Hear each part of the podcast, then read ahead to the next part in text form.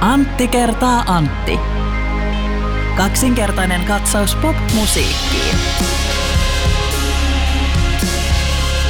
Antti, onko liikaa sanottu, että sinä olisit Italia-fani? No ei se nyt oikeastaan ole.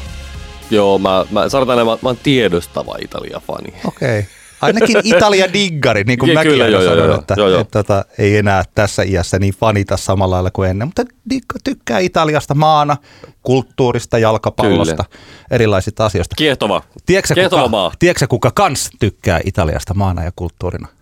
Mä, No? mä kerron. J. Karjalainen. Ahaa. J. Karjalainen on viettänyt tosi paljon aikaa esimerkiksi Koillis Italiassa.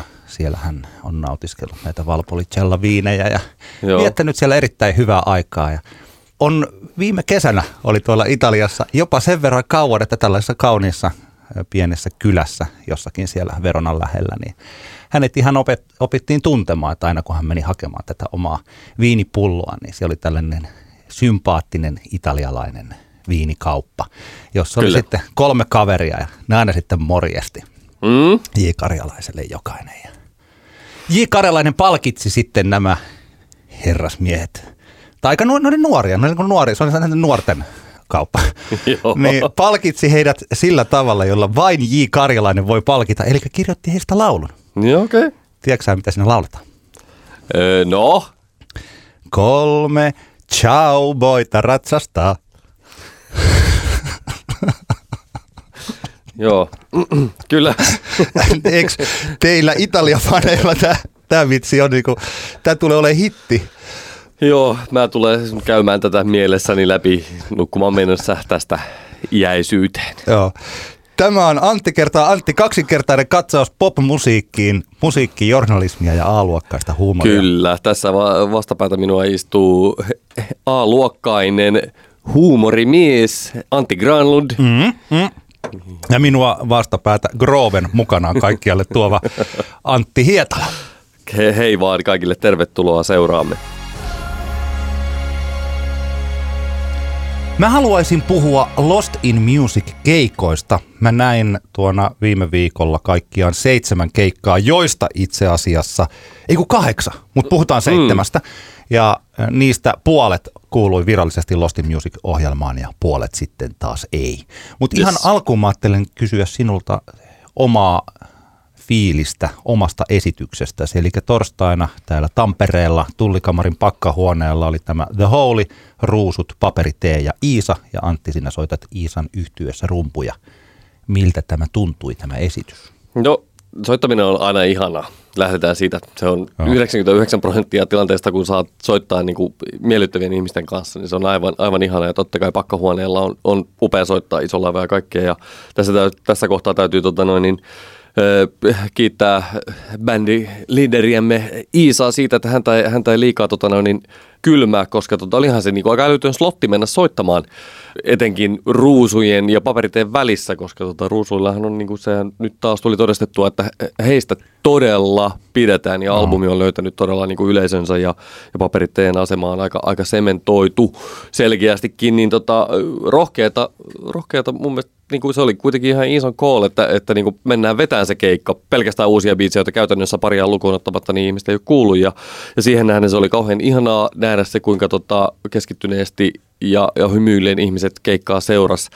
Ja tota, keikka meni hienosti, mutta totta kai se on, kun soitetaan ensimmäistä kertaa biisejä lavalla, niin se on ihan sama kuin monta tuntia sää ja kuinka monta kertaa sä niitä hinkkaa treeniksellä, niin ekalla keikalla sä huomaat, joka biisissä juttuja, että ei vitsi, ensi kerralla mä soitan vähän toisella tavalla ja, ja tajuaa niin kuin, vähän niin kuin nyansseja ja tajuaa vähän sitä dynamiikkaa, että ei ensi keikalla- tässä kohtaa mun ei tarvi nyt lyödä ihan täysin, koska tulee kuitenkin kohta toi kohta, missä mä saan lyödä sille oikeasti lujaa ja, ja niin paljon tulisi niin kuin pieniä juttuja, mikä tajuaa ja, ja tota noin, niin nyt on ihanaa, että toi keikka tehtiin, mutta nyt on vielä jotenkin innommalla odottaa marraskuista korjaamon levyjulkkarikeikkaa, jossa sitten päästään seuraavan kerran soittamaan noita biisejä ja, ja siellä varmasti vielä vedetään paremmin. Mä ajattelin, että me käytäisiin näitä keikkoja läpi, koska mulla on jokaisesta jotakin eh, sellaista vähän yleispätevämpää sanottavaa. Anna mennä mä. Itse en ihan hirveästi näihin keikkoihin pystynyt keskittymään, koska aina oman keikan yhteydessä muiden keikkojen katsominen on vähän vaikeeta.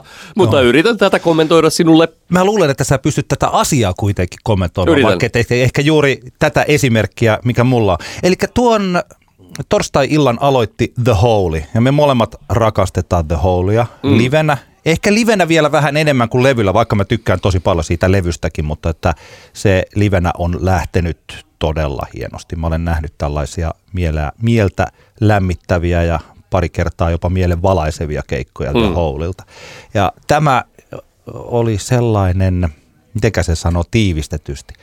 The Holilta loppui Lost in Musicissa aika kesken. Niin, se oli 30, 30 minuutin slotti, se oli aika, aika tota, tiukka joutuvat puristaa. Ja he lähtivät mielestäni esittämään sitä keikkaa niin kuin se olisi tunnin keikka. Eli he lähtivät kasvattamaan ja nämä biisithän on siis pitkiä ja mm. on tunnelmallisia. Ja kun The Holy on raivoisa parhaimmillaan, on nähnyt keikkoja, jossa tosiaan mikkitelineet kaatuilevat ja kuitenkin soitto pysyy hallussa ja kaikki, että se on sellaista lähempänä tosiaan tällaista, no ei nyt ihan mennä räjäyttäjiin, mutta, mm. mutta sinne suuntaan. Ja nyt tämä oli tosi hallittu ja se kasvoi ja kasvoi ja äkkiä se loppui. Mm.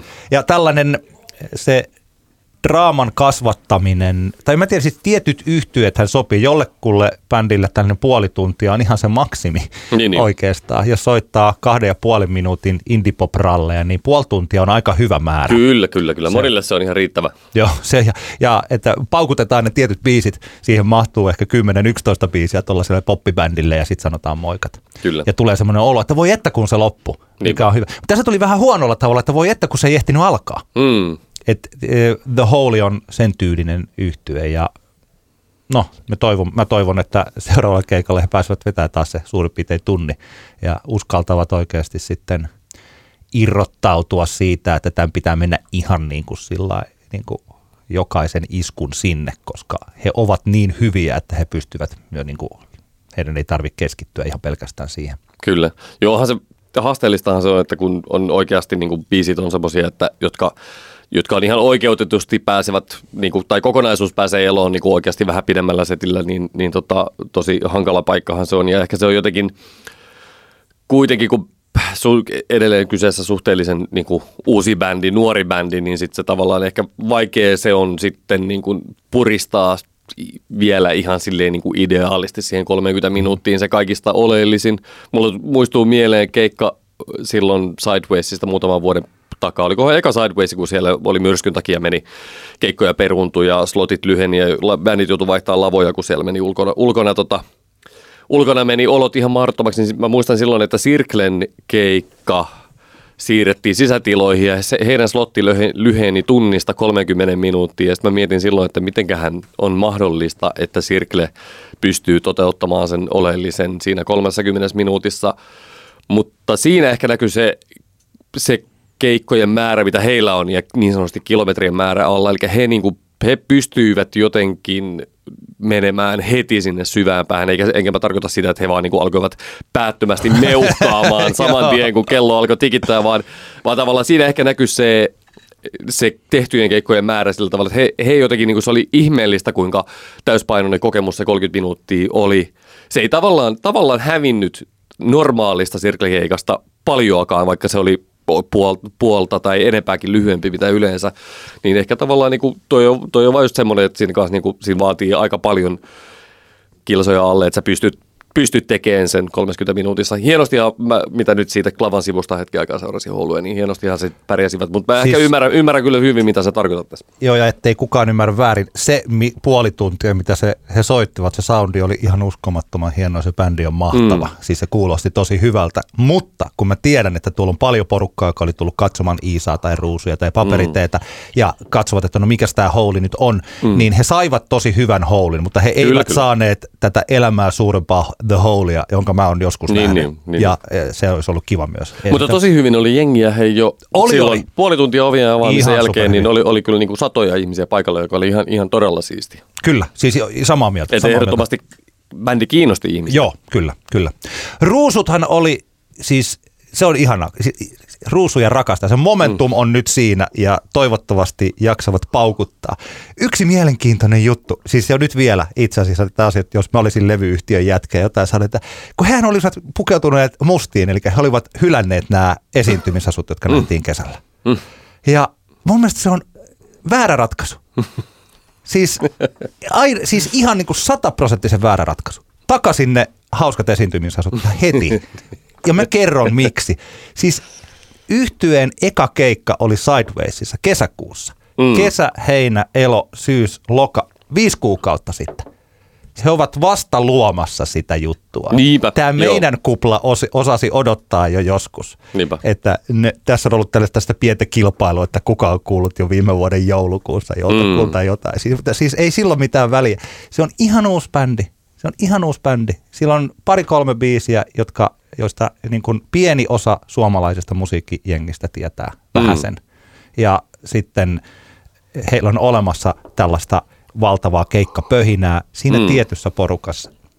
Ja sama juttu, että kun toi on sellainen, että siellä on, sen takia toi oli niin onnistunut nelikko, että siellä varmaan monet löysivät niitä, ö, moni paperitee-fani löysi ruusut mm. nyt, ja moni Iisa-fani löysi paperit. Mm. Okei, no kyllä siis, no, sä tiedät, mitä on Joo, joo, joo, ehkä, ehkä he tietävät, joo, mutta joo. näin.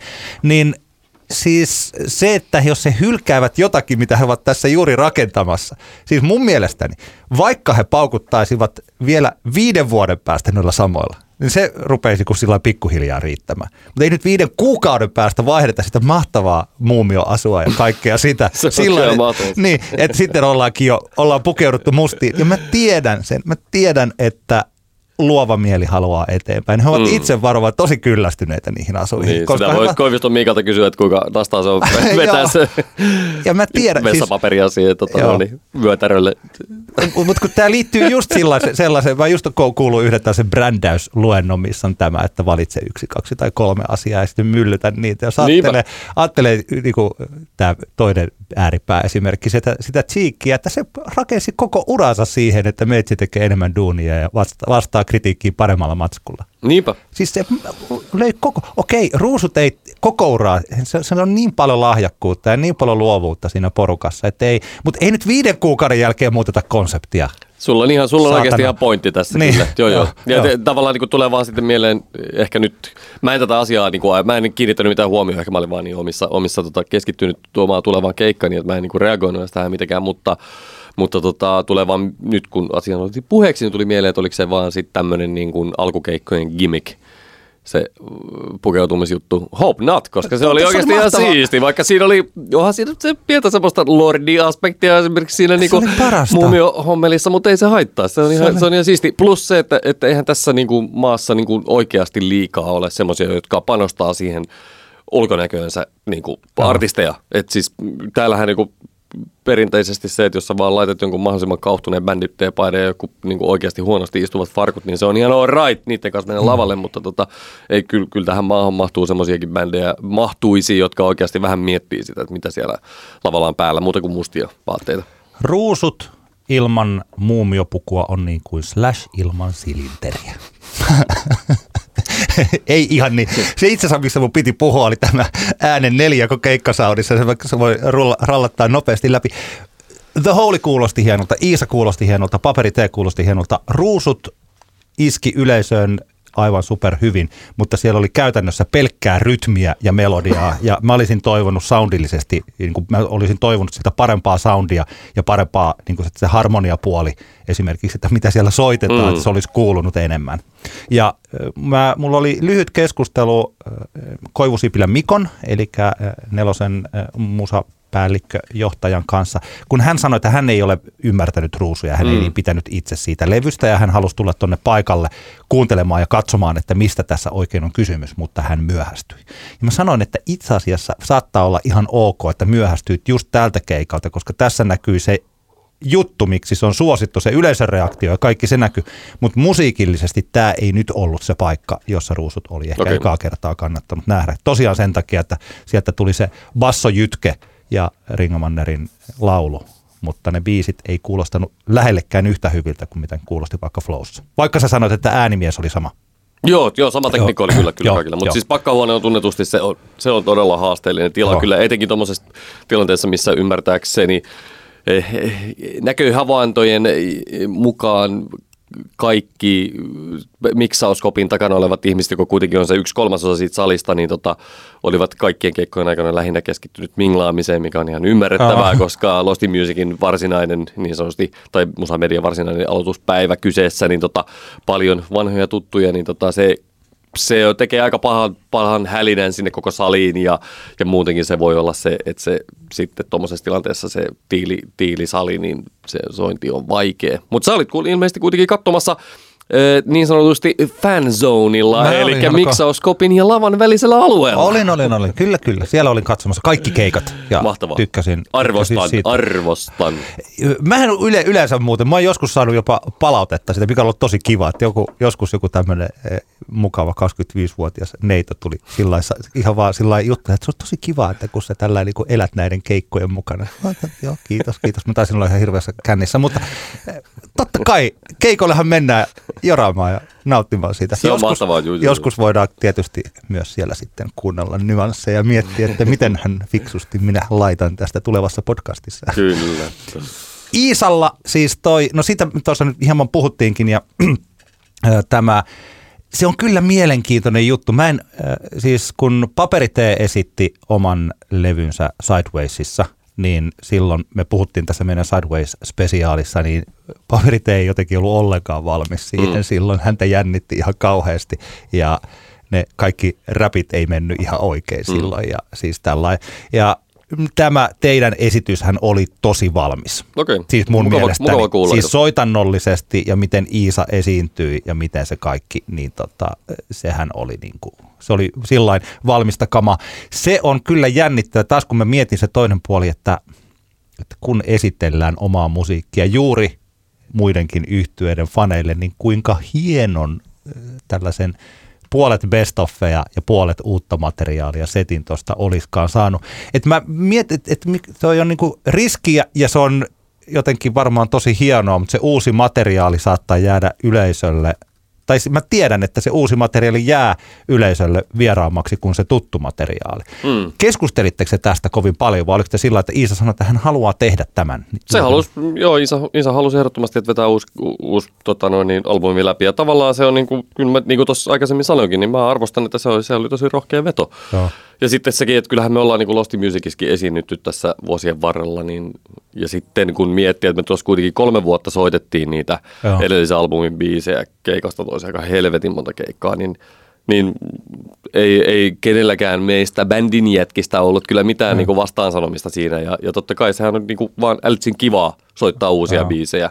Ja en, en mä oikein niin kuin just kun miettii, että mikä se niin kuin Lost in Music keikan rooli on, kun tiedetään, että liksa ei ole ihan samanlainen kuin mitä niin kuin perus omassa keikassa tai muuta, niin, niin mitä siitä voi saada irti, niin ehkä tuossa nyt kuitenkin sitten mun mielestä mm, pyrkimyksenä oli saada se irti, eli että soitetaan uusia biisejä ihmiselle ensimmäistä kertaa ja, ja tota, katsotaan vähän, että miten niitä pärjätään ja miten ihmiset niistä tykkää. Ja, ja tota, sillä tavalla, eihän- sehän on ihan päivä, eihän me voi, voida tietenkään siinä kohtaa olettaa, että ihmiset reagoi hurmoksellisesti siinä kohtaa mm. vielä, kun ne kuulee, kuulee kappaleet ensimmäistä kertaa. Sehän vaatii aikaa ja kuunteluita, että sä niin kuin ihmiset, biisit tulee silleen tykö ja, ja Joo. koet ne omaksi ja niin poispäin. Toivottavasti niin tapahtuu, kun ihmiset pääsee albumia kuuntelemaan, mutta, tota, mutta en mä tiedä, mä olin, musta, niin kuin mä sanoin, niin musta oli niin kuin ihana kat, seurata niitä ihmisten ilmeitä siellä rumpujen takaa, kun pääsee välillä silleen niin kuin rauhassa katselemaan ihmisiä siellä yleisössä. Niin.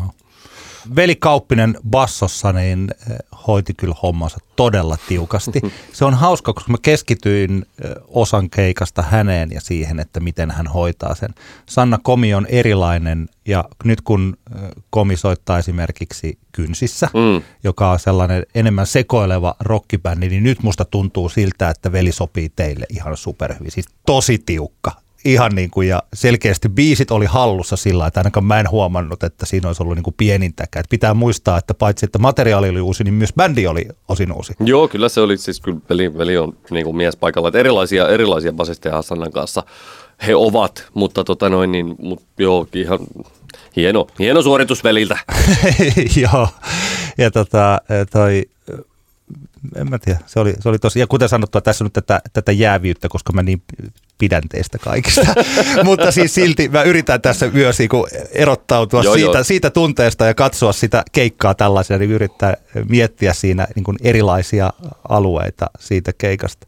Kyllä, tota, kyllä. Ne mun mielestäni ihan se, siis kun olit, olit nuori, on keikka, siis se toimii livenä ihan superhyvin. Mm. Se toimii mun mielestäni, jos mä ajattelen, että jos se sattuu, on ehkä tällainen levyltä, niin kuin, mä en tiedä, onko se, mä en ole siis kuullut tuota levyä vielä, mm. vielä kokonaan, siis niin kuin paitsi tuossa livenä, niin tota, mutta jos se sattuu on sellainen, mistä mä pidän ehkä niin julkaistusta biisestä eniten, mutta kun olit nuori, niin lähtee livenä tosi hienosti. Se on mielenkiintoinen juttu, kuinka kaksi tuollaista hmm. niin kappaletta, toinen toimii tosi hyvin. Rakkaus voi tappaa, niin hauska pörinä kitara siinä ja mua ei pelasteta, josta käsittääkseni jossain vaiheessa piti tulla sinkku, mutta sitten sitä ei tullutkaan. Joo, ei tullutkaan. Se on Joo. albumilla vähän toisenlaisena sovituksena ja versiona kuin mitä me Joo. ollaan soitettu aikaisemmin livenä. Tämä live-versio oli lähempänä sitä albumin versio. Joo, mä tykkään tosi paljon siitä biisistä. Muistan siitä eka kertaa tykänneen. Teillä on mukava tulevaisuus edessä, mm. tyypit. Usko, uskomme ja toivomme näin. Paperitee Mä puhuin tästä Savasta silloin sen Sideways-keikan jälkeen, mutta se johtuu ehkä silloin, mä tulkitsin sitä enemmän, että koska hän oli niin hermostunut sen uuden levynsä kanssa ja siinä, että hallitseeko hän sitä levyä vai ei. Nyt oli pikkasen sitä sama. Mitä mieltä sä olet siitä, että kun paperitee on niiden biisien välissä hymyilee ja kertoo lyhyitä pikkukaskuja sinne tai tänne ja sitten ottaa tosi hyvin kontaktin yleisöön. Ja sitten hän paukauttaa niihin näihin soolobiiseihinsä, josta molemmat levyt siis käsittelee käytännössä parisuhdetta, joka on loppunut juuri tai joka on juuri loppumassa ja on hmm. todella vakuuttava siis niissä, miten hän esiintyy. Toi oli tosi hieno keikka ja hän tulkitsi ne omat sanansa aivan niin kuin sydämestä. Ja sitten kun biisi loppuu, niin sieltä maailmasta tullaankin tähän maailmaan, mm. tähän, tähän tämmöiseen Ei nyt kainalopieroja kuitenkaan sen. Ei ihan, mutta se kontrasti on Juu, niin iso. Niin mitä mieltä sä olet tästä? Eli ollako ottamatta kontaktia yleisöön yhtä paljon ja pitääkö sen teoksen, live-teoksen niin logiikka tai tällainen tarina paremmin esillä vai tehdäkö näin, miten hän nyt tekee? No, Miten, mistä nyt aloittaisin? No mun mielestä ensinnäkin se on tosi tärkeää, että siitä hänen biisien maailmasta välillä tullaan pois, koska se voisi varmasti käydä hyvin raskaaksi se kokonaisuus, jos ei missään kohtaan tavallaan jollain tasolla niin sanotusti kevennettäisiin se tunnelma. En tarkoita, että pitää vitsejä kertoa tai muuta, mutta se, että se fiilis, mikä mulla, kun mä oon muutamia kertoja tämän paperiteen viimeisimmän albumin kuunnellut läpi, että se on aika raskas monologi kokonaisuudessaan. Mm. Ja nehän on semmoisia asioita, tavallaan mitä valtaosa miehistä ja varmasti naisistakin ja muun sukupuolista ovat käyneet elämässään läpi, jos on elänyt tietyn ajan, niin ne, ne on tavallaan semmoisia asioita, mitä niin kuin monet ihmiset ke- on kelailut ja kelailee päässään. Ja, ja tietenkin Henri Pulkkisella on poikkeuksellinen tilanne, kun hän pääsee aika kovalla volyymilla – aukaisemaan tämän, aukase, niin kuin kertomaan tämän monologinsa muille ihmisille. Ja sehän on niin kuin poikkeuksellinen homma, koska, koska ja, ja kaikki kunnia hänelle. Se on ihan ansaittua, että hän, hän pääsee ja hänen monologiaan niin kuin, purkamaan muille, muille ihmisille, mutta silti se on kuitenkin se on aika, aika raskas raskasta materiaalia, mm. ainakin mun mielestä niin kuin pidemmän päälle, koska se on kuitenkin aika, aika semmoista, siinä niin kuin ollaan se on, se on synkkää, siinä on niin kuin tavallaan painavia isoja aiheita, mitä hän käsittelee siinä, niin se on mun mielestä tuiki tärkeää, että, että tuossa keikkatilanteessa välillä päästään niin kuin siitä irti, annetaan vähän yleisön hengähtää ja sitten taas voidaan mennä sukeltaa sinne niin kuin syvälle Joo. niihin juttuihin. Ja mun mielestä poikkeuksellinen, huomionarvoista on nyt esimerkiksi tässä Lost keikassa oli se, että ö, Henkala ei ollut viinipulloa lavalla mukana, koska olen nähnyt semmoisia keikkoja, jossa se on ollut vähän semmoista mm, mä, ja mähän ei todellakin, minulla on, minulla on välillä esimerkiksi kaljapullo niin kuin lavalla mukana ja, ja nautin, nautiskelen annos, alkoholiannokseni silloin tällöin, kun siltä tuntuu ja, ja en, en, en, sillä tavalla voi niin kuin väittää olevani niin kuin puhdas pulmonen siinä mielessä, mutta olen ehkä nähnyt sellaisia keikkoja, jossa se tuntui, että biisien välissä puhui se viinapullo, viinipullo eikä Henri Pulkkinen. Oh. Niin mun mielestä oli nyt mahtavaa, että kuinka teräviä ne välispiikit oli nyt. Niistä ei ollenkaan tullut semmoinen olo, että nyt tavallaan, niin kuin nyt on tavallaan, te, tiedätkö mitä mä tarkoitan? Ja, ja niin kuin, mä en ollenkaan halua niin kuin sanoa, että Henkka on vetänyt niin kuin keikkoja liian kännissä tai mitään muuta, mutta silti musta oli jotenkin nyt tuntuu, että hän oli niin kuin todella ajan tasalla niiden välispiikkien kanssa. Eikä ne ollut semmoisia, että ne oli, ne oli oikeanlaisia tällä keikalla. Ja mun, mun mielestä sen takia se on tosi tärkeää, että silloin kun ne tehdään noin, niin että niitä on siellä, koska muuten se kokonaisuus voi kasvaa liian isoksi synkäksi möhkäleeksi. Tiedätkö? Minä otan tämän kommentin vastaan ja olen tästä lähtien samaa mieltä sinun kanssa. Koska Hyvä. mä en ollut tästä, mä en tiennyt, että kummin se on. Tuossa on järkeä, tuossa on järkeä. Se on Mm. parempi pudota siitä ulos kaiken muun, kaiken muun hyväksi, Niin, niin. kuin että, että hän jyrää. Silloin tuntuu siltä, että ei, eikö tämä tiedä, että täällä ylipäätään on yleisö. Niin, niin. Jotain, Joo, joo. jotain sen tyylistä. Joo, ja siis jotenkin tuli, jotenkin tostakin se, nyt tosta keikasta tuli semmoinen fiilis, että he, että että niin kuin ei asia, kaikki asiat ole niin synkkiä. Ja mm-hmm. ehkä mä en tiedä, mä en, ole, mä en ole puhunut hänen kanssaan niin kuin henkilökohtaisesti, niin kuin, äh, et mä en tiedä, että miten hänellä vaikka niin kuin yksityiselämässä menee tällä hetkellä. Mm-hmm. Mutta jotenkin tuosta keikasta tuli semmoinen fiilis, että ei, se, se, saattaa jopa mennä ihan okosti, että häntä ei niin kuin ihan koko aikaa ahdista ihan hulluna koska niistä välispiikeistä tuli semmoinen fiilis, että hän, on, hän oli niin kuin läsnä yleisön kanssa, siinä oli kommunikointia ja vielä sitten se, että, että se viinipullo ei ollut siellä läsnä siellä lavalla. Niin. Joo.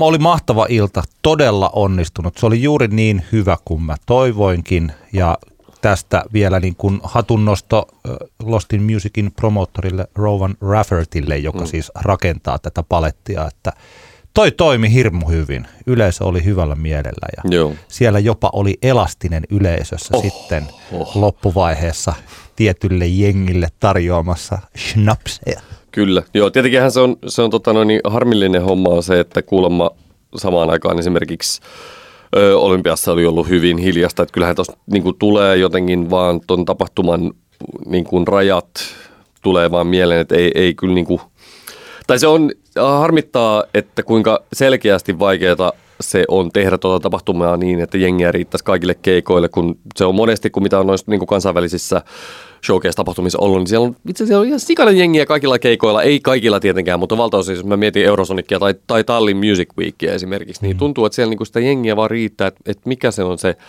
taika-nappula, mitä sitten tuolla Lost in Musicin päässä painettaisiin, että saataisiin sitä, että sitä jengiä oikeasti riittäisi niin kuin silleen kunnolla kaikille keikoille, mutta vaikeetahan se on. Hemmetin vaikeeta. On, joo. No ehkä tästä juuri seuraavana päivänä perjantaina, kun mietittiin, että no mitäs tässä nyt sit pitäisi tehdä, koska pitää huomata, että siinä klubin puolellahan oli vaikka mitä PK-kerästä ja Mm. Color Doloria vai mitä kaikkea siis siinä oli. Niin se oli torstaina. Niin siis torstaina, Joo, niin, joo. juu, juu. niin siis siinä samaan aikaan, kun pakkiksen puolella oli tämä, niin siellä eh, niinku, kultaa jäi kaivamatta tällä Mm. niinku, musiikin rakastajalle, että jos vaikka tämä porukka olisi ollut perjantaina ja niin edelleen, mutta me ollaan Niin, käyty, niin. ei mennä tähän keskusteluun enempää. Mutta tästä johtuen sitten perjantaina niin minä ja ihana Mikko Meriläinen, Soundin päätoimittaja, niin me painelimme vastavirta klubille, koska siellä oli rock'n'rollia. Siellä oli yhtye, ensinnäkin yhtye nimeltä Loud Lights. Ootko kuullut Loud Lightsista? Mulla on semmoinen muistikuva, että he ovat kertaalleen esiintyneet tapahtumassa, jota olin mukana järjestämässä Tulli Block Party. He olivat silloin varmaan hyvin niin kuin uransa alkuvaiheessa, eli siitä ei ihan hirveästi semmoista niin kuin jäänyt kerrottavaksi jälkisukupolville, mutta tuttu, muistan tämmöisen tilanteen. Muun muassa tuoreessa soundissa Mara Balls eli Maria Mattila tässä parasta juuri nyt jutussa. Tai okay. onko se toisiksi uusin, niin kehui Loud Lightsia. Ja Loud Lights esiintyi siellä ensinnä ja sitten oli hän, sitten Kynnet ja illan lopetti Teksti TV 666. Loud Lightsista ei muuta sen enempää muuta kuin, että kiva bändi, hauska tällainen kovaääninen rockibändi vielä Mm. alkuvaiheessa. Biisit ei ole ihan äh, niin kuin priimaa, mutta kannustusta heidän suuntaansa. Oli ihanaa kuunnella tällaista yhtyettä, joka on niin kuin 2001 hipsterit, Okei, jossa tumman... käytit hipsterisanaa. Sakkoja. Kyllä. Sakkoja Ei kun sinulle. 2001 hipsterit, siis yeah, yeah, yes. Eli siinä oli Aa, rumpali, niin, niin, niin, niin. rumpali, kitaristi, laulaja, laulaja nainen, kitaristi totta kai mies ja Mm. rumpali totta kai äh, nainen ja tota, tai kaikki oletettuja, jokaiseen näihin sanoihin oletetut perään. Sitten oli tosi kiva katsoa ja se oli mukava, kun me Meriläisen kanssa oltiin siinä ulkona, eikä vielä ollut menty sisään ja sieltä kuuluu sieltä, se oli, bändi oli aloittanut ja sieltä kuuluu se semmoinen niin kuin junkka, junkka, junkka, Mm. Sitten joku avaa oven ja tulee tupakalle siihen ulos, jolloin se ääni tulee vähän lujempaa, Mm. sitten se ovi painuu kiinni.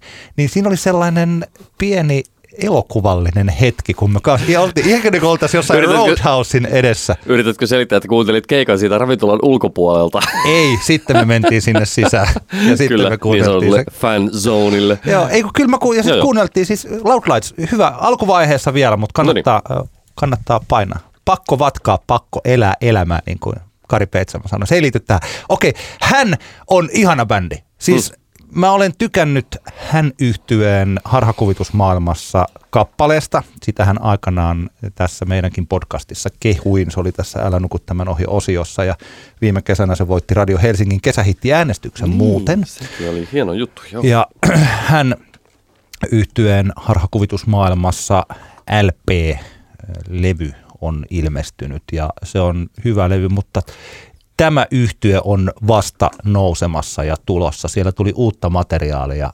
esimerkiksi ihastuttava biisi, jossa laulettiin, että onko hullujen huoneella yhdelle vielä tilaa, jota mä, se, mä pilaan nyt tässä täysin sen Mm. biisin, koska se tietysti tässä mun esittämäni ei ollut ihan yhtä hyvä kuin hän Joo. esittämänä tuolla lavalla, mutta se oli aivan mahtava. Siis Tero Huotari, Teksti TV 666 perustaja ja yksi laulaja ja kitaristi ja hän on hänen Suomi Rock yhtyeensä. Ja mä kirjoitin tähän muistiinpanoihin, että Suomi Rock on sanoituksissa. Mä tajusin tuolla keikalla sen, että kuinka hyvä sanottaja itse asiassa toi Tero onkaan. Mm. Että noi Teksti TV 666 ehkä se ääni ja tyyli on ja se tunne, mikä siellä niistä tulee niistä biiseistä, niin on ehkä ajanut ohitse sen, että en ole tajunnut, että kuinka hyvät sanat vaikka jossain ihan pirittorilla taivaaseen, että kuinka Mm. niin kuin hyviä, kun on sellaisia iskusäkeitä, niin siitä helposti ajattelee, että tähän oli tällainen hauska heitto, mutta että ne on itse asiassa aika hyviä. Piritorilta taivaaseen, kuka portit aukaisee, piritorilta taivaaseen tai sinne toiseen. Kuinka hienosti se on itse asiassa laulettu. Siis, mm. että sitä ei, sitä ei tuolla keikoilla, kun just joku iskee kyynärpäällä itseään niin kuin päähän, kun siellä joku, on joku yleisömeren seassa, niin sitä ei tajua ollenkaan, että kuinka hyvä se on. Silmät kiinni ja kädet ristiin, kyllä Herra armahtaa. Niin kuin mahtavia, siis niin kuin tällaisia säke. Ja siis eh, toi Huotarin Tero oli mulla radiohaastattelussa ennen tuota keikkaa, ja me juteltiin tästä harhakuvitusmaailmassa biisistä. Mm. Ja hän kertoi, että se on ihan omakohtaiseen kokemukseen, siis ei omakohtaiseen, mutta omaan silmän, eh, silminnäkin havaintoon perustuva biisi. Että hän oli Sörnäisissä kävelemässä ja siellä sitten istui kadun reunalla tällainen mies, jolla selvästi elämän hallinta oli kadonnut jo kauan aikaa sitten ja sillä oli housut nilkoissa ja se huusi vaan, että Maria, Maria. Mm. Ja siitä tämä biisi tulee, missä lauletaan sitten, että tämä Maria Maria on ollut pipokateissa, housut roikkuu nilkoissa. Tule äh, nouta, nosta ylös ojasta, tule hakemaan pois harhakuvitusmaailmasta. Mm. Uskomattoman, Kaunista. siis Joo, joo. hienoja sanotuksia. Siis Tero Huotarista on tulossa seuraava suuri suomalainen suomirock lyyrikko. Mm. Ja Kynsien kakkoslevy ilmestyy ensi vuonna ja me odotamme sitä erittäin Ei kun hän yhtyeen. Hän, äh, mitä mä sanoin? Kynsistä puhuit. Ai anteeksi, mä, mä luin Hän. ensin. Hän yhtyeen Mm. kakkoslevy on tulossa ensi vuoden, niin joskus. Ja tota, odotetaan sitä suurella innolla. Kynnet, hän, no okei, kynnet on ihana, jopa Jarkko Jokelainen kehui, tai mitä jopa, siis Jarkko Jokelainenkin kehui Hesarissa mm. kynsien uuden levy, mikä on tosi mahtavaa, eli kynnet on murtautumassa sillä niin kuin tällaiseen niin kuin litkutasoiseen Niin, niin, niin. tietoisuuteen. Ja tota, kynsistä me ollaan, me ollaan kehuttu paljon kynsiä, mutta kynsistä mulla on tämmöinen keikka meiningin sweet spot-teoria. Joo, kerrottavana. anna mennä. Ja kun hyvä keikka, siis pitää olla soittotaitoa ja sitten pitää olla sitä jotakin muuta kuin pelkästään sitä, koska jos on pelkkää soittotaitoa, niin sitten voidaan kuunnella. Sitten se on sama kuin, että kuuntelisi kotona. Mm. Eli että mä aikanaan on käyttänyt Nylon Beatia ja Ultra Braata esimerkkinä, koska ne oli joskus 90-luvulla sellaisia ekoja ihan selkeästi tällaisia suomalaisia bändejä, joista mä huomasin, että nämä pystyy, näillä on nyt niin hyvä yhtye Mm. takana, tai Ultra Bra on niin hyvä yhtye, että, että nämä pystyy toistamaan sen levysoundin tässä lavalla. Niin. Ja se ei ollut Suomessa, niin kuin kukaan ei oikein tehnyt sitä. Ei ainakaan semmoiset bändit, mitä mä kuuntelin, Niin, niin, niin. niin ei tehnyt sitä. Ja sitten mä joskus tajusin, kun olin jossakin kuuntelemassa Nylon Beattiä aikanaan, että, että miksi mä oon täällä. Siis, että miksi mä katson tätä tässä, kun tämä kuulostaa samalta kuin missä, missä Liian, liian hyvin soitettu. niin, jolloin siitä häviää, tai niin kuin täydellisyys on tylsää. Ja Kynsillä on siis, bändihän soittaa tosi hyvin, mutta se, mikä Kynsistä tekee vaikka livenä jotain, on sitten se, kun he, se meininki. Niin, niin. Ja Teemu Tanner on ensimmäisestä huudahduksesta niin kuin, niin kuin ihan täysin läsnä siinä. Juu, juu. Ja tämä tota, Lindors ja Kuliro ja mä oli ensimmäinen biisi, jonka kynnet esiintyi ja Teemu oli siinä jo heti monitorin päällä ja niin kuin luo vimmaisia katseita yleisöön ja, bändi niin kuin hakkaa, Johannes hakkaa sitä kitaraansa ja huomaa siis tosiaan Komin Sanna, joka on siellä basistina, niin jossakin kohtaa sinne kattoo ja huutaa, huutaa Johanneksi, että toi on ihan vitun lujalla toi kitara tai jotain vastaavaa. Ja se oli ihan täynnä. Mutta se oli hauska seurata sitä, kun tota, äh, koska se keikka hajos. Siis se meininki kasvoi ja kasvoi ja siinä kolme neljäsosaa kohdalla, niin se keikka hajos. Ja se hajos sillä, että ne biisit ei enää kuulostanutkaan hyvältä, koska se sekoilu tuli siitä ylitse. Mm. Eli he olivat siinä, siinä oli pari kolme biisiä, jossa oltiin tässä sweet spotissa, jossa se meininki on niin katossa kuin voi olla, mutta niin, että se soitto vielä pysyy mukana. Ja sitten siinä mentiin ylitse, mm. jolloin ne biisit jäi soittamatta Kyllä. sillä kun ne biiseille oli niin kuin biisien arvojen mukaan. Ne, se ei niin kuin, niistä ei tullut niin hyviä. Mm. Ja sitten siinä lopussa se bändi, mä en tiedä huomasiko se, he si- huomasivatko he tätä itsekään, mutta lopussa pari viimeistä biisiä, niin se palasi takaisin siihen hurjaan menoon. Ja Joo. keikka päättyi ja se oli nautinnollista. Mahtavaa. Ja tää oli Harmittaa, to- että en ollut paikalla. Harvoin olen todistanut tällaista. Ja Teksti TV 666, tämä on tosi pitkä puheenaihe, mutta mulla on paljon puhuttavaa. Ei, aina mennä vaan, ei meillä ole mikään kiire tässä. Ja, tota, siis Teksti TV 666, et, mä kirjoitin tänne kaauksen luominen, se on heidän supervoimansa. Ja tekstareissa, siis tämä keikka oli kaoottisin tekstarikeikka, ja mä en tarkoita tätä niinku, pelkästään hyvässä asiassa, Mhm. mm-hmm. niinku, vaan, vaan tämä oli, se oli tota, se oli tosi kova ääni. Se vastavirtaklubi on ehkä tälle bändille ja sen kovaääniselle kitaratykitykselle niin kuin pieni paikka, että sitä on vaikea jotenkin hallita. Ja aivan uskomattoman hyvältä muuten sauda sekä hän että kynnet. Ja, mm. ja tota, mikä se on Valtterin sukunimi? Väänänen. Väänäsen. Valtteri erittäin ammattitaitoinen ääniteknikko, tekee Iisalle äänet ja myös näille. Ja se, että tuossa tilassa pystyy saamaan, siellä oli kai ollut pikkasen linecheckin kanssa ja tällaista pieniä ongelmia, että heillä Joo. oli, että ei ollut helppoa, helppoa saada noille bändeille soundeja, että sinne piti, piti vähän niin kuin lennosta tsekata niitä, niin kuulosti aivan niin kuin jumalaisen hienolta. Voin tähän väliin, ennen kuin puhutaan tekstareista, niin sanoa, että meille tuli siis semmoinen olo, että, että miksei nyt tuolla showcaseissa, niin kuin, miksi ne kuulosta täällä. Mhm. Mm-hmm. Siis sillä okei tietysti kun nyt tämä oli, tää oli niin kuin huono ver, niin kuin verrokki, koska torstaina kaikki kuulosti niin kuin aika hyvältä ja se pakkis on niin kuin toisaalta niin kuin hankala paikka Niin, niin. sille. Niin kuin siis täällä. Mutta että ne kuulosti niin kuin siis siltä, että, täm, että se koko levybisneksen pitäisi olla nyt kuuntelemassa tätä. Mulla oli semmoinen hetki, semmoinen Joo, olo, joo. olo siinä. No joo, mutta siis tekstareiden se alku, että ne niinku paukutti kitaroita ja lähti niinku jyrää jotain. Mä en oikein tiedä, että mitä biisejä nämä on, mitä nämä soittaa. Että se kesti varmaan kymmenen minuuttia, ennen kuin mä tajusin, että eka, eka biisi, mikä sieltä tulee. Leppäsen Johanneksella hajoaa kitara ja sitten se sai siihen tota, jonkun tällaisen niin sanotun sakkokitara, joka oli kuin surkea Squire, jonka soundi oli ihan toinen kuin mikä sillä ja se, se oli aika semmoista. Ja sitten oli äh, tota, paljon nuoria ihmisiä, jotka myös sit, tota, siinä alussa tekee sitä, mikä mua pikkasen tällaisena jo vanhempana India Altsu miehenä, niin siis sillä, että mähän tykkään olla kyllä siellä kaauksen seassa. Mutta sitten kun kaikki tönii, että kun joskus tämmöiset joku 20 rupeaa töniin toisiaan mua päin ja tekee siis sitä, niin se rupeaa olemaan siis sellaista, että, että, että, että niin kuin, äh, Äh. Kai annoit pahaa silmää.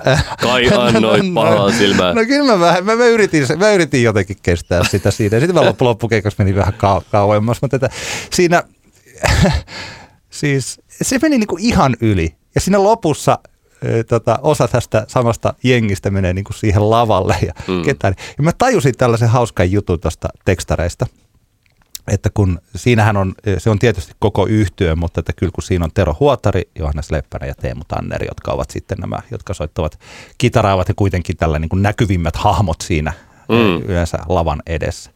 Ja selkeästi, jos kynsissä Teemu on se showmies, niin tekstareissa hän on se, joka yrittää pitää sitä hommaa kasassa. Teemu mm. selkeästi tajuaa, mitä on meneillään silloin, jo. kun siinä, kun tota, Teksti TV 666 soittaa. Hän on niin tosi jotenkin, mä huomaan, aina kun mä joskus katson, mä huomaan, että hän keskittyy, että hän yrittää olla se valkoinen linja, että tämä karavaani, joka painaa just 240 ilman kuskia ja ei ole ilman minkäänlaista toivoa, että tässä selvitään hengissä, niin hän niin pikkasen yrittää jotenkin siis sillä Kyllä. Tero taas on se kaveri, joka pääsee ihan sellaiseen johonkin uskonnolliseen hurmokseen sitä musiikista, että hän ehkä varmaan ei tajua, mitä siinä ympärillä tapahtuu, hän elää vaan sitä musiikkia. Mm. Ja Johannes taas on se äh, tästä tota Batman Dark, Knight, Dark Knightista tuttu termi tämä Some men just want to watch the world burn.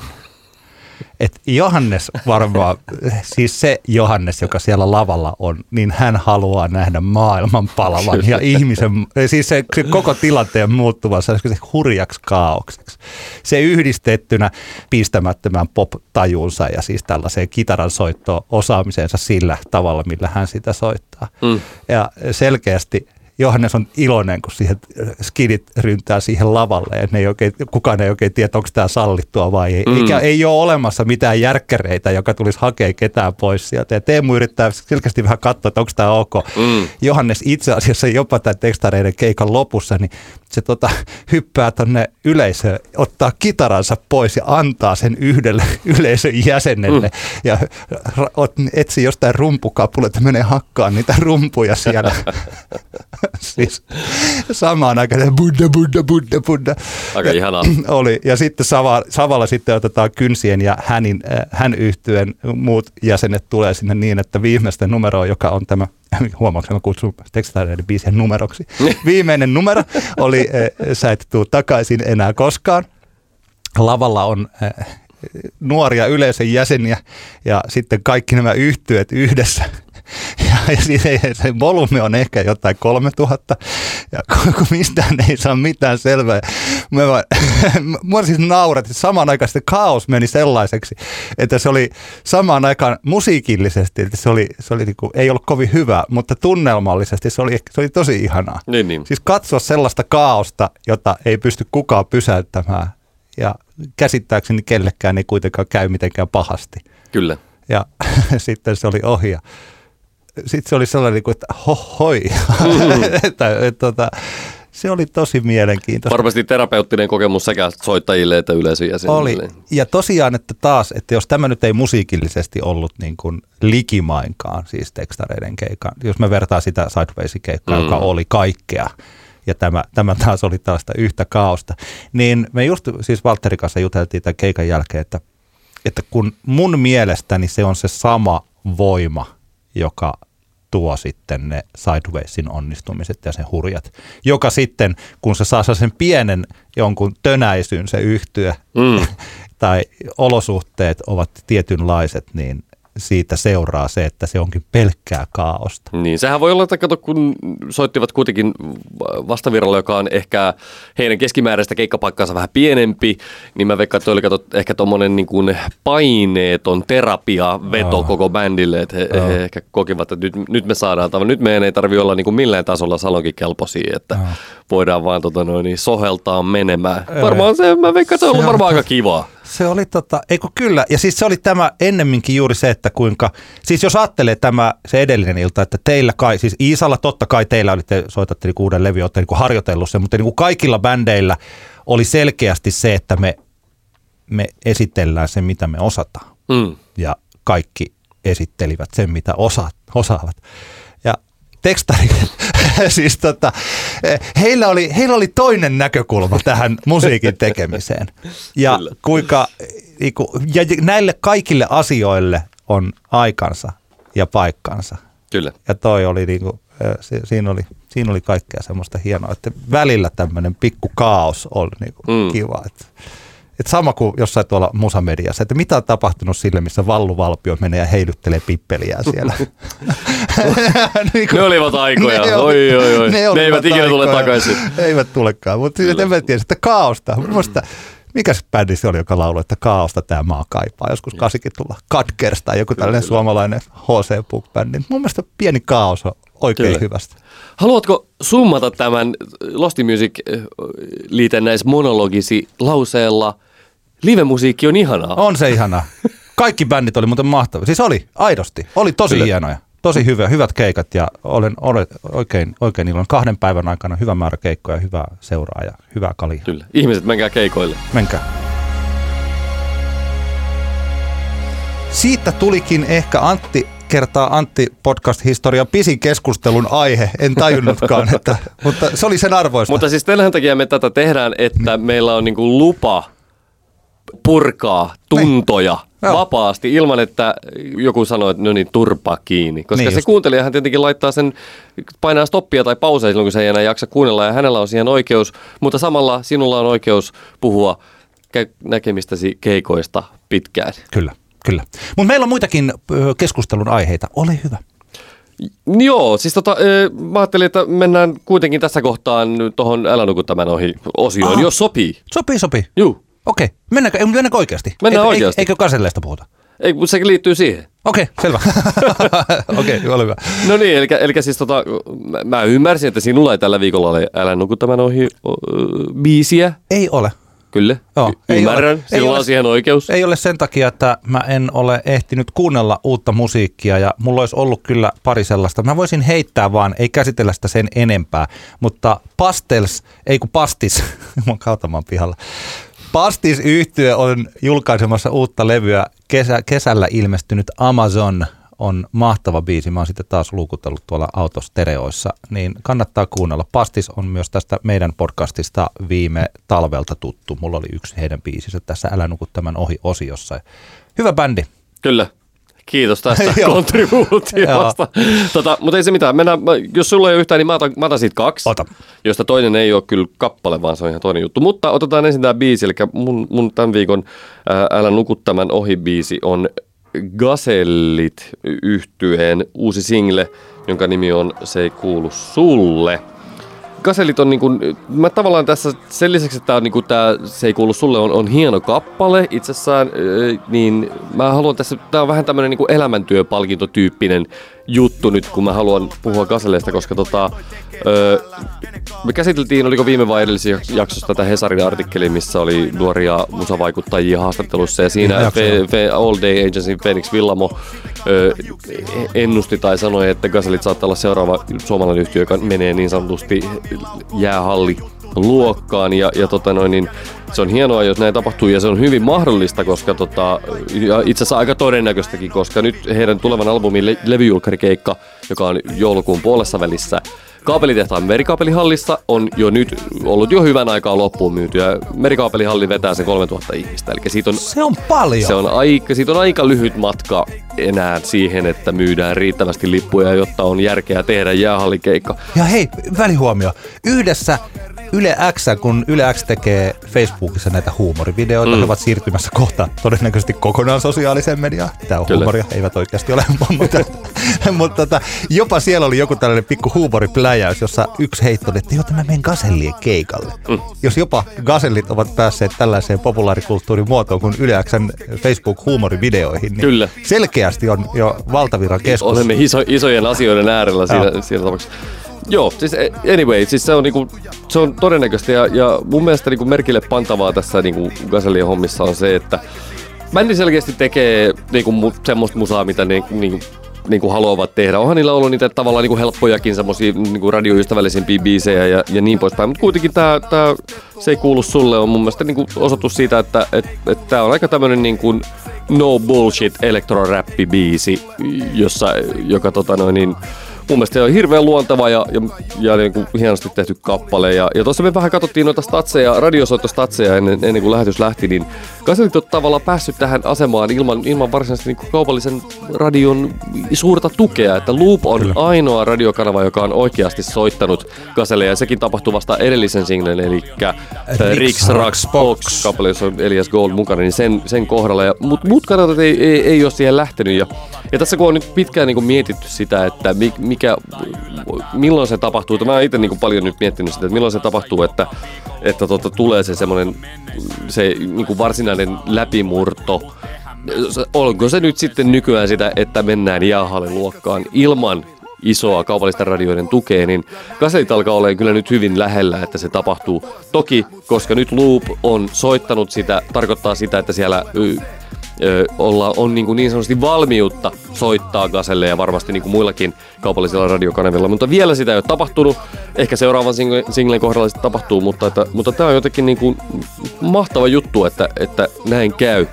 Ja, ja sitten jotenkin, mulla tuli tästä, niin tämä menee nyt vähän niin kuin, ö, sivuraiteille, mutta mä oon Hesarin digi, digihesarin tilaaja ja mulle lävähti siellä yksi päivä Radio Suomi Popin mainos naamalle ja kun mä oon miettinyt tätä, että että sä varmaan tiedät, että minkä ikäiset ihmiset, niin kuin, minkä ikäisiä ihmisiä mikäkin radiokanava tavoittelee. Joo. Mutta tämä Radio Suomi mainos, siinä oli näitä suomalaisia valkoisia radiojuontajia rivissä siinä ja teksti oli siis happoradiolainaus, että puhumme äänelle, jonka kuulet, sanoilla, jotka ymmärrät ja mulla ensimmäinen mieleyhtymä oli tässä se, että nyt tavoitellaan vanhuksia. Ja, ja siis niin kuin, ei, ei se voi olla niinku vahinko, että tämä niinku mieleyhtymä syntyy, koska jos mä olisin, mulla olisi vähän niinku kuulo jo heikentynyt ja, ja en ihan nuorisokielestä olisi perillä, niin tokihan minä haluaisin kuunnella radiokanavaa, jossa puhutaan äänellä, jonka minä kuulen, ja jossa käytetään sanoja, jotka minä ymmärrän, eikä joku DJ Spögö. Spögö tota noin, niin heitä stadislangia mumise sinne mikrofoniin. Elikkä, no jotenkin, jotenkin No joo, se voi ymmärtää. Siis tämähän, mehän tää, täällä viestintäbisneksessä tiedämme, että se viesti, joka vastaanotetaan, on se oikea, ei se viesti, joka lähetetään niin, tämä esimerkiksi Laura Huhtasaarelle tällaisena Kyllä. terveisenä tai kaikille muillekin poliitikoille, että he eivät saa itse päättää sitä viestiä, niin, niin. kun se on se vastaanottajapää, joka sen ottaa. Että sun päässä se nyt sitten ehkä vastaanotettiin näin. No hei, niinku, okei, okay, joo, happoradio, happoradio lainaus toki, toki se on niinku biisi, mutta se mun mielestä on ihan selkeä viesti, että jos, on, jos sulla on niinku kännykkä niin. ja sit sä haluat markkinoida sitä niinku vanhuksille, niin totta kai sä ilmoitat, että tämä on puhelin, jossa on riittävän isot, isot numeron näppäimet, jotta niihin varmasti osuu ja näytön fontti on riittävän iso kokonen, jotta sä pystyt lukemaan sitä ruudulta. Sinä ymmärrät tämän viestin. Joo, huomenna Kyllä. paistaa aurinko. Kyllä. Joo, mä ymmärrän. Okei, okay. Radio Suomi Popin tämä kampanjahan on, siellä on siis muitakin lauseita Joo, sitten. Jo. Esimerkiksi varmasti. Apulannan äh, tämä teit meistä kauniin, teit meistä kauniimpaa kuin muut. Kyllä. Mä tietysti voi sanoa kilpailevan radiotalon edustajana, että kyllä, mutta ei kuunnellumpaa. Niin. Koska... no mutta hei, toi, toi on nyt toinen keskustelu, ei, ei, me, ei mennä siihen. Ei mennä sinne. Mun, mun, se, miksi mä nyt halusin tästä puhua just, juurikin se, että, että, että mä haluan nähdä näitä merkkejä siitä, että tavallaan se median murros niin kuin saakeli sentään realisoituu jossain kohtaan, eli että sinne oikeasti niin kuin jäähalliluokkaan valtaviran kovaan ytimeen mennään ilman kaupallisen radion tukea. Ja syynä on ehkä juurikin se, että se, se tavallaan kriittinen. Just oli, nyt oli tutkimus oli siitä, että Hesari mun mielestä ainakin julkaisi artikkeli, nyt vitsi kun se tässä käsillä, mutta se, että mikä tavallaan ratkaisee sen, että mistä biiseistä tulee hittejä ja ne on ne kaksikymppiset, eikä tavallaan niin kuin, öö, keski-ikäiset, jotka ratkaisee, että tuleeko jostain, breikkaako joku artisti isosti vai ei. Ja sitten tietenkin mä nyt haluan ajatella, että tässä Gasellien kohdalla on tietyllä tapaa tapahtumassa niin, että, että se tulee isoksi, il, isoksi isoksi ilmiöksi ilman, että tavallaan sitä markkinoidaan kanavien läpi, joka tavoittelee vanhoja yleisöjä. Tämä on hyvin mahdollista. Nyt muuten täytyy siis Kasellien kohdalla, niin mulla on sellainen olo, kyllä tätä Rixraxboxiakin Yle X on soittanut toistojen määrässä vähemmän, mutta taas tavoittavuuksissa noin puolet siitä, mitä Loop. Eli joo, joo. pitää niin kuin ajatella useasti myös sitä kautta, että kuinka paljon ei ensisijaisesti sitä kautta, että kuinka paljon sen sanoman on kuullut, mm. eikä että kuinka monta kertaa se on lähetetty. Niin niin Yle Xllä on myös Gasellien kanssa muutenkin kuin vain somevideoheittona, niin on varmaan oma niin kuin nostava Kyllä, vaiku- kyllä. vaikutuksensa On, on, on. ollut siellä. Mutta siis tämä on siis tämä peruspointti, mikä sulla on, niin se on ehdottomasti totta. Eli isoimmat suomalaiset kaupalliset radiokanavat eivät soita Gaselleja. Radionova, Radio Suomi Pop, Iskelmä tai Radio Rock tietysti. Kyllä. Okei, ei, kahteen viimeiseen ei sovikaan, Niin, mutta niin. ei soitakaan. Niinpä. Niin tota, ja silti, jos on kohta jäähalli luokassa, niin, niin se olisi juuri tällainen esimerkki. Kyllä. Ja se on erittäin niin kuin, positiivinen juttu. Jeps. Mullahan on myös tällainen teoria siis, että kun sä tiedät tämän kaikista väsyneen, okei, ainakin top 5 väsynein some juttu tämä, että kuka on Ed Sheeran. Nyt pitäisi vielä kertoa, mm. että kuka on paperitee. Se mistä aina eh, mistä tunnistat pellen siitä, että se heittää sosiaalisen median ton lauseen, niin sehän yleensä kertoo, että siellä on aika useasti sellainen artisti, jota, se, jota tämä massamedia ei ole huomioinut niin paljon, kuinka suosittu se on. Niin, niin. Siis se kertoo siitä, että mitä enemmän tällaisia asioita on, niin kuin vaikka nämä Weekendin esiintyjät tai varsinkin juuri siis tällaiset ehkä 20 suunnatut rap-artistit äkkiä tajuaa, että niin, että tuolla on 50 000 ihmistä Suomesta, jotka mm. haluaa nähdä ton, että mistä ne on tullut. Niin pointti on se, että no ihan samasta paikasta kuin kaikki muutkin, että ne, on, ne tykkää siitä, mutta massamedia ei ole huomioinut sitä. Ja massamedia on juuri nämä isot kanavat ja isot lehdet ja TVt ja kaikki tällaiset. Vielä Ysäleistä yksi juttu. Arvostan heidän tapaansa sämplätä, enkä pelkästään sen takia, että he ovat sämplänneet Iisaa, mutta myös se, että esimerkiksi edellinen single, mitä mä Malakassa sämplää Breakbotin mahtavaa French House, niin kuin mennä vuosien French House-hittiä Fantasia, se on upea juttu ja he muun muassa ovat Color Dollaria sämplänneet aikaisemmin ja kaikenlaista muuta. Aivan upeata, jos toi meininki jatkuu, että, että todella niin kuin, tollain kekseliäästi sämplätään niin kuin tota noin, niin pop-musaa. Arvostan kovasti. Se ei kuulu sulle, ei. Se ei kuulu sulle, se ei kuulu sulle, ei. Se ei kuulu sulle, vittu mikä läski. Muka joku tähti. Jos mulla ei siis ollut tosiaan Älä nuku tämän ohi biisiä, koska mä en ole ehtinyt oikein kuunnella uutta musiikkia. Ja mä en halunnut nyt sitten heittää vaan jotain puolivillaista biisiä, jonka takana en voi seistä. niin, niin tota, sulla varmaan on tästä populaarikulttuurista aina paljon kaikenlaisia juttuja, niin onko sulla jotain? Joo, mulla on tämä toinenkin nyt tässä homma sitten, Joo. Mistä mä haluan puhua, kun näin luvan saan. Eli tota, mä törmäsin tuossa pari viikkoa sitten kaverin synttäreillä vanhan ystävääni Mikko Piispaan, entisen tamperelaisen, jonka kanssa olemme viettäneet nuoruusvuosia ja, aikuisuuden, varhaisaikuisuuden vuosia paljonkin. Ö, Mikko tunnettiin Tampereen drum and bass skenessä DJ Squash nimellä. Hieno mies ja hieno DJ ja, muutenkin loistava ukkeli. No hän kertoi, että hän on kirjoittanut kirjan. Ja kirjahan on, Mikko on siis, t- tarkennettakoon, että hän on, hän on tota, sosiologi, valtiotieteellinen maisteri. Ja hän, on, hän kertoi kirjoittaneensa kirjan, jonka nimi on Yhdeksän sanaa Y-sukupolvesta. Ja tämä on siis Aa. teos julkaissut nyt, nyt tänä vuonna. Ja, ja tota, tämä kiinnosti, alkoi kiinnostaa sen takia, koska mä tiesin, että Mikko on fiksu jätkä. Ja sitten kun mä en itse, mä oon aina vähän niin kuin seurannut sivusta tätä sukupolvikeskustelua ja sukupolvikokemuskeskustelua ja muuta. Ja, ja sitten mä nyt ajattelin, kun Mikko hyvin vahvasti edustaa niin kuin samaa sukupolvea kuin minä. Eli Y-sukupolvellahan tarkoitetaan käsittääkseni siis 80, 80-luvulla syntyneitä. Ja mä oon syntynyt 81 ja Mikko on syntynyt 83. Eli ollaan niin kuin hyvinkin niin sanotusti Y-sukupolven ytimessä.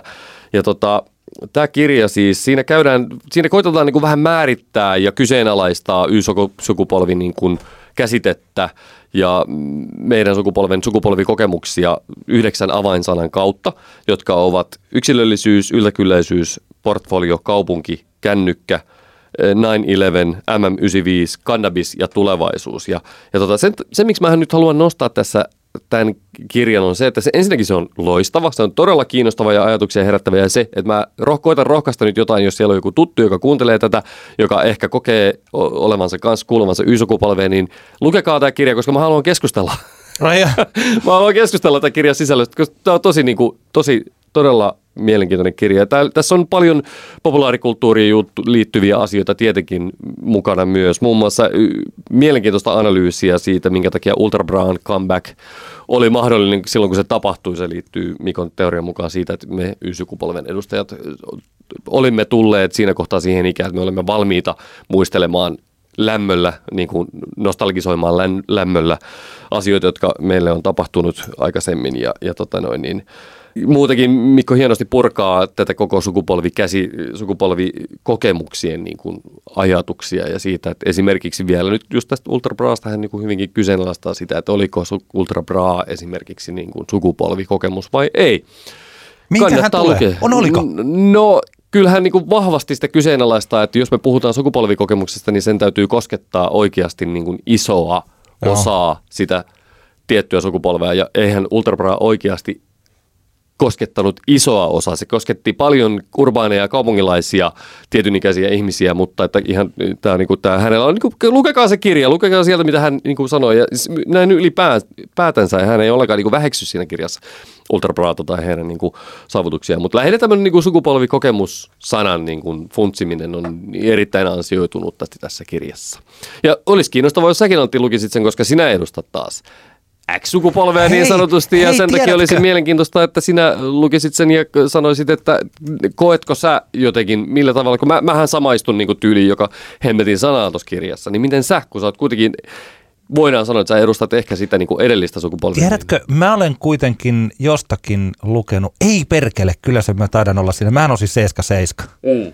Niin tota, Joo, mun, mun mielestä niin kuin tuolla mun mielestä. Tu, puheessa on, on tavallaan niin kuin, vahvistunut se, että, että 70-luvulla syntyneet on niin kuin X ja, ja me 80-luvulla syntyneet ollaan YT ja 2000-luvun vähän... ekalla vuosikymmenellä on taas syntyneet on, on taas niin kuin Z, eli Mä oon nyt vähän lämmöissäni tästä siitä, siitä syystä, että mä joskus aikanaan – katoin, että se olisi mennyt siinä 76, 77 välissä, eli että 77 syntyneet. Joo, mutta olla. tämähän on ta- tavallaan pakko määritellä jollain tavalla, että voidaan keskustella, Tätä koska kyllähän se on, ja, kyllähän Pispakin tässä kirjassa on hyvin niin kuin tiedostaa sen, että esimerkiksi 81 ja 89 syntyneiden ihmisten maailmat on niin kuin aika sillä tavalla erilaisia, ja, ja just esimerkiksi tähän tähän tota digitalisaatioon tai kännykköihin liittyviin asioihin, niin mun ikäinen ihminen muistaa erittäin hyvin ne ajat, kun ei ollut todellakaan niin kuin kännyköitä. Tai, ja, ja sitten taas ehkä 89 syntynyt voi olla, että hän ei siitä ihan kauheasti käytännössä vielä muista. Sen mä voin sanoa tähän, että mua kiinnostaisi todella suuresti, että no, jos Ultrabra ei ole, niin ja sitä kuitenkin Ultrabra pystyttiin erittäin vahvasti kaupallistamaan sille porukalle, mm. niin mitkä kaikki asiat voitaisiin kaupallistaa Lue uudelleen?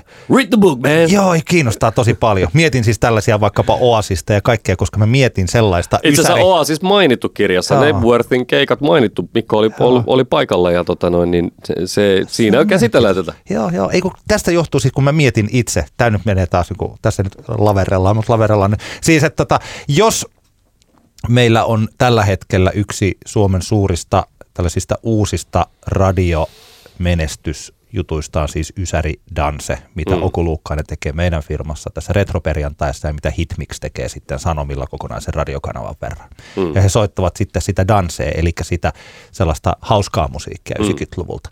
Niin mähän olen miettinyt paljon, että voisiko olla semmoinen radiokanava, joka ottaisi 90-luvusta jonkun toisen asian, vaikka niin, niin. sellaisen, missä, missä tulee tota Live Foreverit ja Girls and Boysit ja sitten jotakin niin muuta sieltä puolelta, mm. koska se jengi oli eri jengi. Ne oli kaksi eri jengiä, mutta oli, mä oon aina ajatellut, että tämä Oasis-jengi on ollut vähän pienempi kuin sitten niin, tämä niin. tällainen Danse-jengi, joka oli, ne, silloin puhuttiin Taviksista. Niin, niin. niin tota, koska Oasis-fanihan ei ole Tavis. Ei missään niin, niin tota, kiinnostaa tosi paljon. Mun pitää lukea toi ja sitten jossain vaiheessa voidaan keskustella aiheesta lisää, koska Joo. se liittyy. Tamperelaiset voivat käydä hakemassa tämän kirjan esimerkiksi tuolta Hämeen, Hämeen kadulla. Hämeen puistossa sijaitsevasta teos Tulenkantajat kaupasta. Siellä näytti olevan ihan kuul- kuulkaa, että näyteikkunassakin sitä kirjaa. Mulla on vielä yksi suositus. Suomen Kuvalehti. Ihana lehti. Kannattaa tilata. Yes. Tämä oli Antti kertaa. Hei, hei, hei. Mitä? Mulla on yksi juttu vielä. Yksi no, juttu, no, no, nopeasti. No, no, nopeasti, no, saako? Ei, tämä, ei, tulee tämmöisen loppuhaasteena. Anna että, koska tämä on lukijapalautetta. Okay. Niin, kuuntelijapalautetta, niin mä haluan, haluan nyt ottaa tämän tähän. Eli kuuntelijamme Henri Oulusta lähetti sähköpostia ja ihmetteli Blockfestin jälkiuutisointia, joka on ehkä vähän semmoinen, mitä olen itsekin aina vähän ihmetellyt. Ja Tämä liittyy siihen, että esimerkiksi, tai siis festivaali itse tiedotti tapahtuman jälkeen, tuossa, tästä on nyt pari, mitä tässä on, pari-kolme viikkoa aikaa, että Blockfest toi Tampereen ö, talousalueelle 22,5 miljoonaa euroa. Joo. Ja sehän on siis valtava määrä rahaa. Ja, ja tähän summaan on päästy Blockfestin oman teettämän tutkimuksen mukaan, jonka mukaan keskivertokävijä, joita Blockfestin mukaan on 75 000 näitä yksittäisiä kävijöitä. He ilmoittavat, että kävijämäärä oli 75 000 ja, ja että keskimääräinen kävijä käytti 300 euroa palveluihin tapahtuman aikana Tampereella. Ja siitä saadaan tämä 22,5 miljoonaa euroa. Ja, ja tota, kiinnostava tässä on se, että tämä uutinenhan aina otetaan sellaisena niin kuin automaationa, se julkaistaan Tampereella, niin julkaisi sen. Ja, ja Visit Tampere ja Tampereen kaupunki semmoisenaan sitten jossain kohtaa muistuttaa, että kuinka upea asia Ja on se, että täytyy 22,5 miljoonaa euroa tulee sen tapahtuman takia Tampereelle. Ja mun on täytyy tullut. tunnustaa, juuri tätä tämän vuoden lukua en ole sanonut, mutta olen kyllä aikaisempina vuosina minäkin käyttänyt tätä faktana. Joo. No anyway, asiahan ei ole ihan noin yksinkertainen ja mä en nyt sano, siis tää, tää, niinku tää, tässä nyt tullaan ehkä siihen, että ylipäänsä kun tapahtumat ilmoittaa kävijämääriänsä tai muita tämmöisiä lukuja, niin mun mielestä niitä olisi ihan hyvä kyseenalaista. Ja faktahan on se, että Blockfest on äärimmäisen tärkeä osa Tampereen kaupunkibrändille ja, ja alkaa olemaan meidän niin kuin elin, elinkeinoelämällekin tässä kaupungissa. Mutta se matematiikka ei ole ihan noin yksinkertaista ja mä haluaisin haastaa nyt jonkun paikallismedian esimerkiksi ensi vuonna, kun Blockfest ilmoittaa tämän summan, niin miettimään vähän, että mistä se laskelma koostuu ja, ja tota noin, niin ensinnäkin uniikkeja kävijöitä tähän tapahtumassa ei ollut 75 000, vaan se laskentakaavahan tulee niin, että jos sulla on kahden päivän lipun ostaneita, niin se, la- sehän lasketaan ka- kahtena kävijänä, vaikka se on oikeasti vain yksi kävijä ja niin poispäin. Kyllä. Todellinen summa on huomattavasti pienempi, merkittävä edelleen, mutta tota noin, niin tässä Henri meille heitti tällaisen tota noin, niin oman oman tota, laskelmansa, jossa, jossa hän pääsee huomattavasti pienempään summaan, mutta tota noin, niin, tätä voi jokainen miettiä ja, ja tosiaan haastan, että, että tätä lukemaa, tämä olisi kiva, että joku tutkiva journalisti oikeasti niin kuin pyr, yrittäisi laskea, mitä se käytännössä on. Ja ihan vaan sen takia, koska mun mielestä se on hassua, että tämä sellaisena menee kaupungin viestinnässä, Tampereen kaupungin viestinnässä ja sitten paikallismediassa aivan sukkana läpi. Erittäin mielenkiintoinen asia ja mulla on semmoinen olo, että mä haluan ö, myös henkilökohtaisesti tutkia tätä asiaa, että miten tämä oikeasti menee. Liittyen myös siihen, että mun mielestä Tampereen kaupunki on erilaisista museoista tehnyt vähän vastaavanlaisen, mm. eli että kuinka paljon nämä Tampereen seudun museot tuottavat tälle alueelle Kyllä. ja kuinka paljon siitä niin kuin on, on hyötyä. Niinpä. Että miten ne rak- lasketaan ja lasketaanko vaikka niiden museoiden tuottamaa rahaa ympäristölle mm. samalla tavalla kuin tätä Blockfestia, että onko tässä olemassa tosiaan koko ajatuksellinen virhe vai onko metodit erit ja eri metodeilla tuleeko erilaisia summia. Niin Sehän olisi kiinnostavaa, että Tampereen kaupunki itse teettäisi sellaisen oikeasti tavallaan oman tutkimuksen, josta he pystyvät laskemaan sen. Mutta totta kai tämä 22,5 miljoonaa on aika kiva numero heittää. Sitten sen kanssa on kiva tuolla, niin kun kaupungin päättäjät kokoontuu jossain tota, no, niin drinksu ääressä. on kiva heittää, että Blockfest muuten toi kaupungin 22,5 miljoonaa, koska se on niin hemmetin iso määrä, Oh. iso luku. Mutta tota, no, niin ehkä jonakin vuonna teetetään tutkimus, jossa pyritään ehkä hieman eksaktimpaa tietoa. Nytkö loppusanat? Joo, nyt Tämä loppu. oli Antti kertaa Antti kaksinkertainen katsaus popmusiikkiin ja tällä kertaa myös muuhun populaarikulttuuriin ja jonkun verran myös taloustieteeseen. Kyllä.